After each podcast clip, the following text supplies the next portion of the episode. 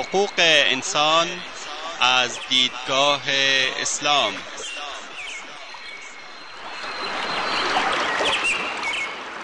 يا أيها الناس إنا خلقناكم من ذكر وأنثى وجعلناكم وجعلناكم شعوبا وقبائل لتعارفوا إن أكرمكم عند الله أتقاكم إن الله عليم خبير.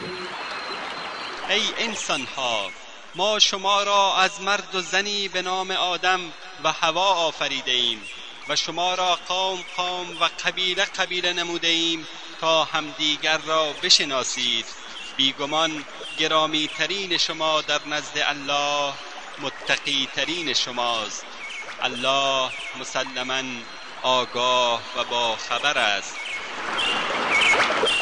تهیه و تقدیم اسحاق دبیری.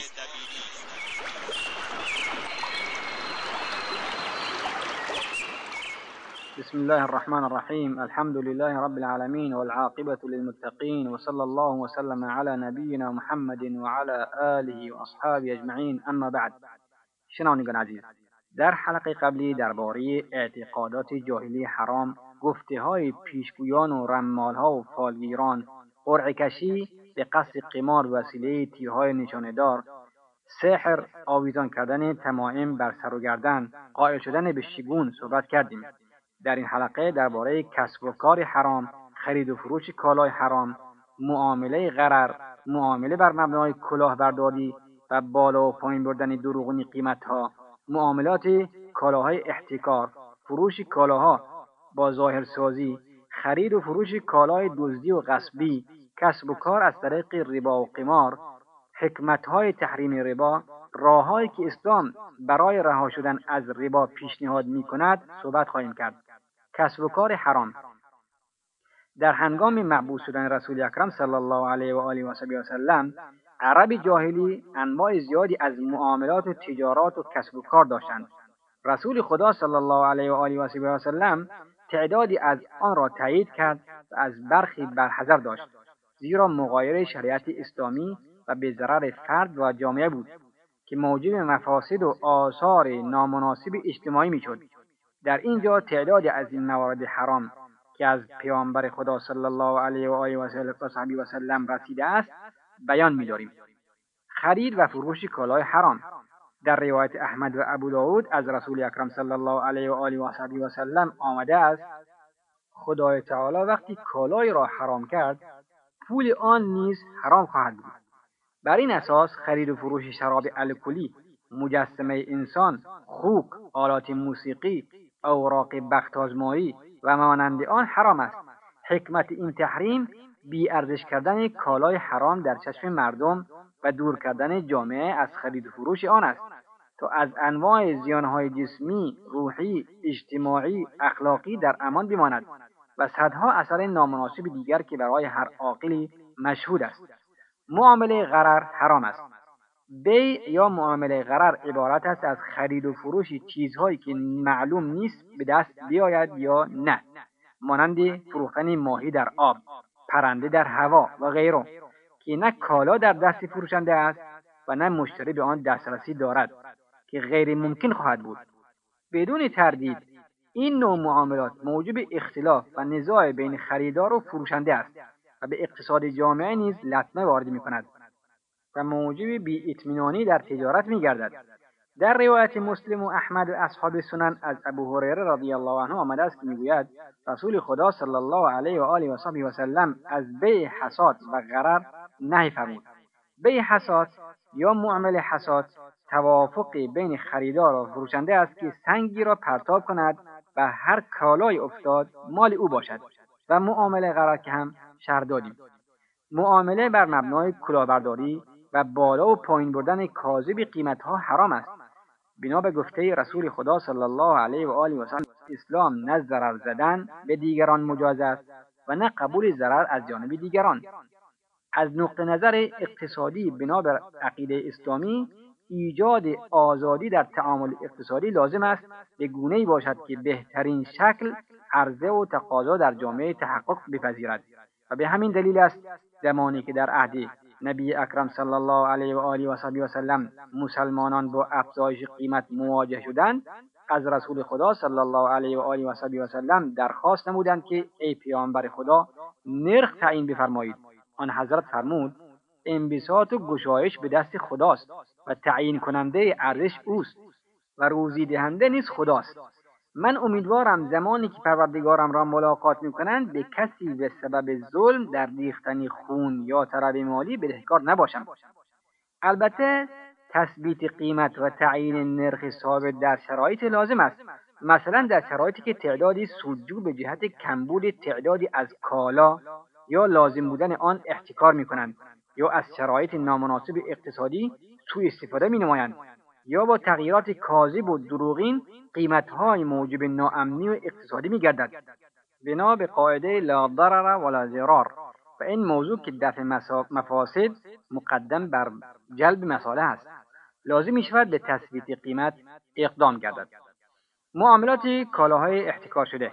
در روایت احمد و حاکم و ابن ابی شیبه آمده است که رسول خدا صلی الله علیه و آله و و سلم کسی که چهر روز کالای خوراکی را احتکار کند از خداوند بیزار است و خداوند از او نیز بیزار خواهد بود. و در روایت مسلم آمده است که پیامبر صلی الله علیه و آله و سلم فرمود فقط خطاکار احتکار می کند و خطاکار گناهکار است. و در آیه هشت سوره قصص نیز به همین معنا آمده است. جایی که میفرماید این فرعون و هامان و جنودهما كانوا خاطئین به درستی که فرعون و هامان و سربازان است از جمله گناهکاران بودند.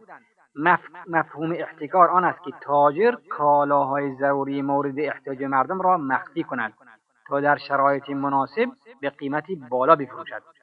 از جمله موارد احتکار مواردی است که مثلا فردی ساکن بیابان یا خارج شهر کالایی برای فروش به شهر میآورد که در همان روز به قیمت روز بفروشد فرد شهری به او بگوید این کالا را بگذار پیش من بماند.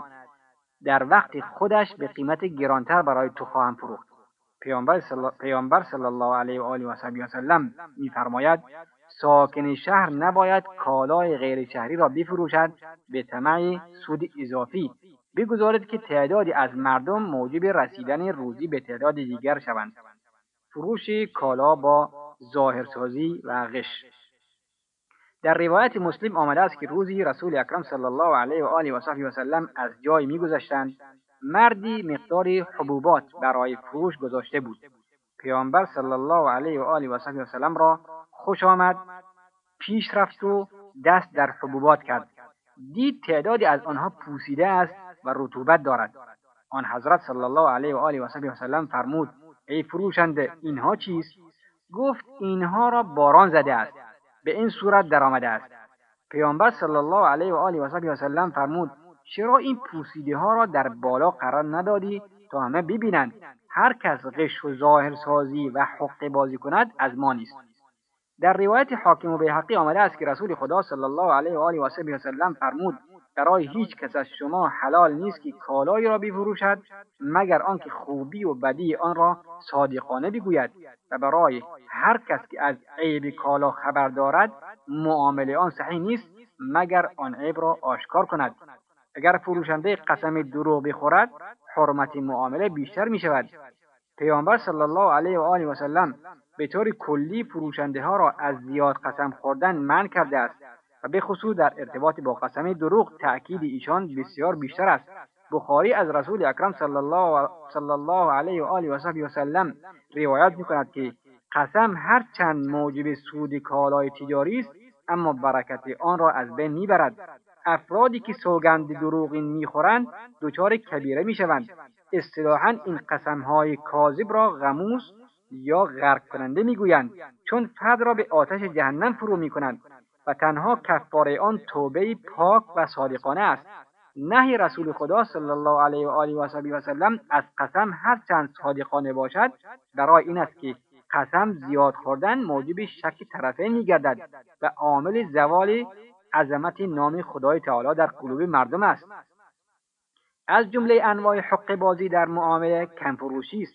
خداوند در این باره میفرماید وای بر کمفروشان آنان که هنگام توزین کالا برای خود به تمام و کمال یا بیشتر از اندازه لازم دریافت می‌دارند و هنگامی که کالا برای دیگران می‌کشند از آن میکاهند. آیا اینان گمان نمی‌برند که در روزی عظیم و هولناک زنده خواهند شد؟ همان روزی که مردم در پیشگاه پروردگار جهانیان بر پای میایستند. قرآن کریم حکایت قوم شعیب را برایمان بازگو می‌گوید که در معاملات خود ظلم می‌کردند کم فروشی می‌کردند در هنگام کشیدن کالا از وزن آن میکاستند. پس خدای تعالی حضرت شعیب را به سوی ایشان فرستاد تا آنان را انذار دهد به سوی سرات مستقیم دعوت نماید. آنجا که میفرماید پس پیمانه ها را به درستی و کامل پرداخت نمایید و از کاهندگان نباشید.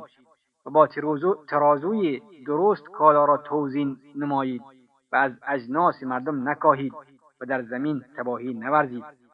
خرید و فروش کالای دزدی و غصبی.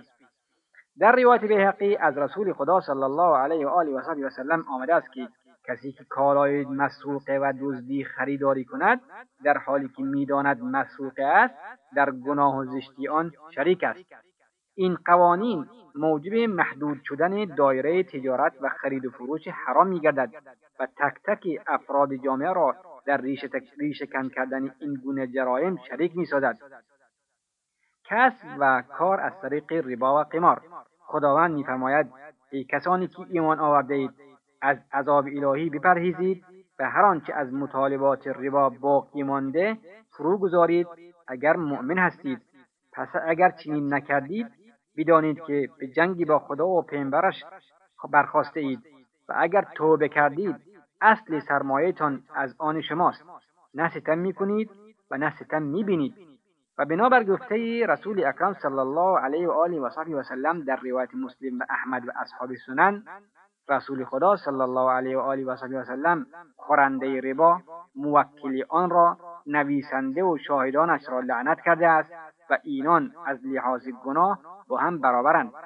تحریم ربا شامل تمامی انواع ربا می شود مانند دادن پول به کسی و گرفتن پول بیشتر که آن را ربای نسیه می‌گویند. دادن جنسی به فردی و گرفتن جنسی بیشتر از او. از همان جنس در زمان دیگر که آن را ربای فضل می‌گویند. به هر صورت ربا چی مبتنی بر جنس یا ثمره کشاورزی بر پول نقد کم یا زیاد یا هر نوع دیگر باشد حرام است. طبق قاعده که خدای تعالی میفرماید خداوند معامله را حلال و ربا را حرام کرده است. حکمت های تحریم ربا موارد زیر است. رابطه بین تلاش فرد و میزان سودی که به دست می آورد وجود ندارد. ربا خار نه کاری می کند و نه احتمال دیدن خسارتی دارد و بدون رنج و زحمت سودی به دست می آورد موجب صدمه دیدن اقتصاد اجتماعی به علت افزایش قشر مصرف کننده و بیکار و عادت کردن به تنبلی و درآمد بیدرد و سر و تحمیل بار مالی به سایر افراد جامعه است. موجب تقسیم جامعه به دو گروه می شود گروهی ثروتمند و صاحبان سرمایه و گروهی فقرا و مستضعفین که ثمره تلاش آنها به جیب ثروتمندان می رود باز کردن باب اقدامات و افعال الحادی در کشورها و جوامع اسلامی به خاطر به وجود آمدن شرایط مهلک و زیانباری که از ربا ایجاد می شود به این دلیل است که اسلام ربا را حرام کرده است و آن را جز گناهان کبیره به حساب آورده است و انجام دهنده آن را مستحق لعنت خدا و ملائک و تمامی مردمان تا روز قیامت می‌داند.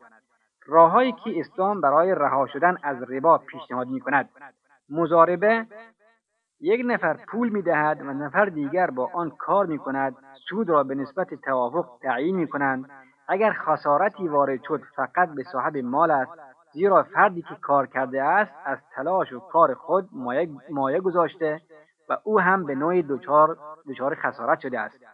بیع سلم جنسی را که در آینده حاضر می شود حالا می فروشد فردی نیازمند پول است جنس خود را که در فصلی یا زمان مشخصی آماده می شود با شروط مذکور در کتاب های فقه به فروش می رساند. پول آن را حالا دریافت می کند. بیع معجل قیمت پرداختی در این معامله قدری از معامله نقدی بیشتر است دین اسلام این نوع معامله را برای سهولت حصول مصالح مردم و رها شدن از ربا تجویز می کند. قرض الحسنه مؤسسات یا بانک های قرض الحسنه که توسط افراد جماعات یا حکومت تأسیس می شوند از جمله ابراز تحقق تکامل اجتماعی در امت اسلامی است. گشایش مؤسسات زکات که مبالغ جمع شده را به افراد نیازمند یا فقرای بی سرپرست و بی سر و سامان یا غریبان در راه مانده می‌پردازد و به این صورت نیازشان را برطرف نماید آنان را از مشکل میرهاند و تکافل اجتماعی را متحقق می‌سازد. آنچه بیان گردید گوشه ای از دستورات و سلاحهایی است که برای تک تک افراد جامعه از جانب عقیده و شریعت اسلامی ترسیم شده است تا زامن عدالت اجتماعی و اقتصاد و حافظ کرامت و شخصیت انسانی در پی طریق به سوی اهداف تعیین شده باشد. و در این مسیر نیازهایش برآورد و مصالح او را از ما حسل تلاش خود تأمین سازد شنوندگان عزیز وقت برنامه ما تا همین جا به پایان می‌رسد. تا هفته آینده شما را به خداوند بزرگ میسپاریم. الله اعلم و صلی الله علی نبینا محمد و آله و صحبه وسلم والسلام علیکم و رحمت الله و برکاته.